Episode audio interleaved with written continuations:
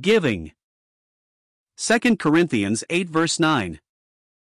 He who was rich, for our sakes became poor. In this profound statement, the Apostle is not specifically drawing attention to the life of humility our Lord lived here among men. Possibly that life could be summed up in our Lord's own words The Son of Man hath not where to lay his head. But it is well to remember that in the highest sense, amid his material poverty, he enjoyed a richness beyond all others, at all times he knew perfect communion with his Father, and one who knows that is rich indeed. Note the poverty of which Paul is speaking, and which he said was for your sakes, was his dread experience at Calvary, when, for the first time in his experience, even from eternity, there was a break between his God and himself, which forced from his lips the cry, My God, my God, why hast thou forsaken me? Matt 27 colon 46, that was the poverty, he was alone, as for our sakes he was made sin. 2 Cor 521, he could bear being forsaken by his friends, although it caused him sorrow, but this was something that was utterly devastating. Was it the anticipation of this which, Gethsemane caused him to sweat, as it were great drops of blood falling down to the ground? Luke 22:44, what lies behind the words, he endured the cross? Hebrews 12 verse 2 How great is the mystery, and the cost of our redemption that we should, by his poverty, become rich. But as we look at the context in which these tremendous words are found, from 1 Corinthians 8 verses 1 to 15, we discover that the Spirit of God is, through Paul, urging his readers, fellow Christians in the church at Corinth, to consider the needs of others, even the needy believers in Jerusalem. He speaks approvingly of the attitude of the Macedonian Christians to this problem, but is not impressed with the attitude of the Corinthians, who had talked much about giving, but were slow in doing it.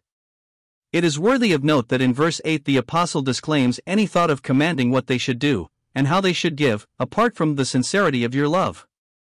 Their giving was to be spontaneous, not of necessity.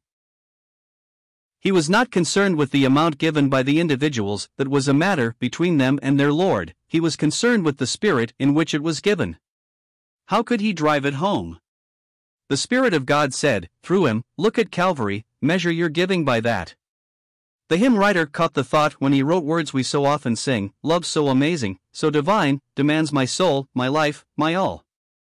How can I look at Calvary, and allow the Spirit of God to teach me what it meaneth, and then be stingy, or even unmoved when considering the needs of other believers?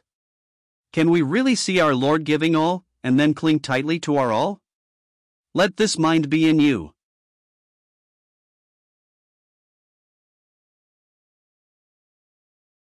Humility. When we use this word, our mind instinctively goes to Philippians 2 verse 5 Let this mind be in you, which was also in Christ Jesus. It is likely that very few verses of Scripture are more frequently than this one when we come together week by week to remember the Lord, and very rightly our minds are directed to that blessed one who demonstrated, as none other could, a humble mind. It was his from eternity. But there is a danger of forgetting why Paul was led to write these words. This lovely letter, written by the apostle to a church which he loved, reveals that the church had within it strife and contention. In 1 15 16, and in 2 3, he finds it necessary to urge that nothing should be done through strife and vainglory.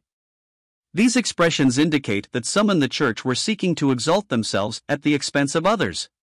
To counteract this manifestation of the old nature, he says, Let this mind be in you. It is almost as though Paul would say, Let me show you. Your Lord. He then speaks of the descent from the throne of the universe to the death of the cross. He draws attention to the fact that he made himself of no reputation. He went lower than any other ever did or could. He is in effect saying, How can you look at the cross and the humility demonstrated there, and then assert yourself above others?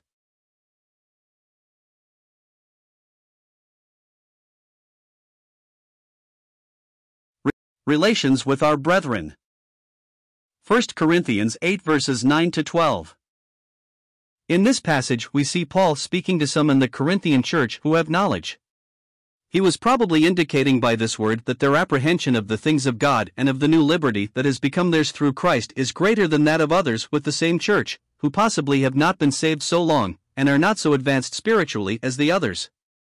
They had all been brought up amidst idolatry, and knew that most of the meat sold in the marketplace had previously been offered to idols, and the recently saved were not sure what their attitude should be in relation to eating this meat as food. They still felt that in some way the meat was affected by its previous offering to idols, and their conscience was not clear about eating it. The better taught Christian had learned that the meat in the marketplace was simply meat and he could with a good conscience eat it.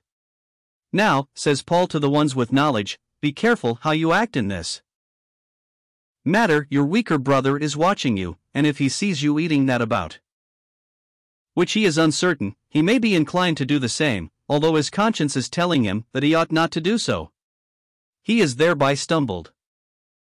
Paul asks a very important question in verse 11 Through thy knowledge shall the weak brother perish, for whom Christ died? Surely he is saying, Be very careful how you act in relation to weaker believers, they are precious to Christ, how the Lord loved them. He stresses the same point in Romans 14 verse 15 and reiterates, Destroy not him with thy meat for whom Christ died. In the background, the apostles sees the cross and see the preciousness of all those who have been redeemed by blood. Surely, if I love the Lord, I shall not want to hurt others who also love him. If I sin against them by my example, I am sinning against Christ. It may not be eating meat offered to idols, my example may be in relation to smoking, drinking, cinemas, gambling, etc. How tragic if my example in relation to these things, or other doubtful things, led a younger believer to follow me in his spiritual life become a disaster. How can I look at Calvary and see the love of my Lord for my fellow believer and then do that which will harm him? Let this mind be in you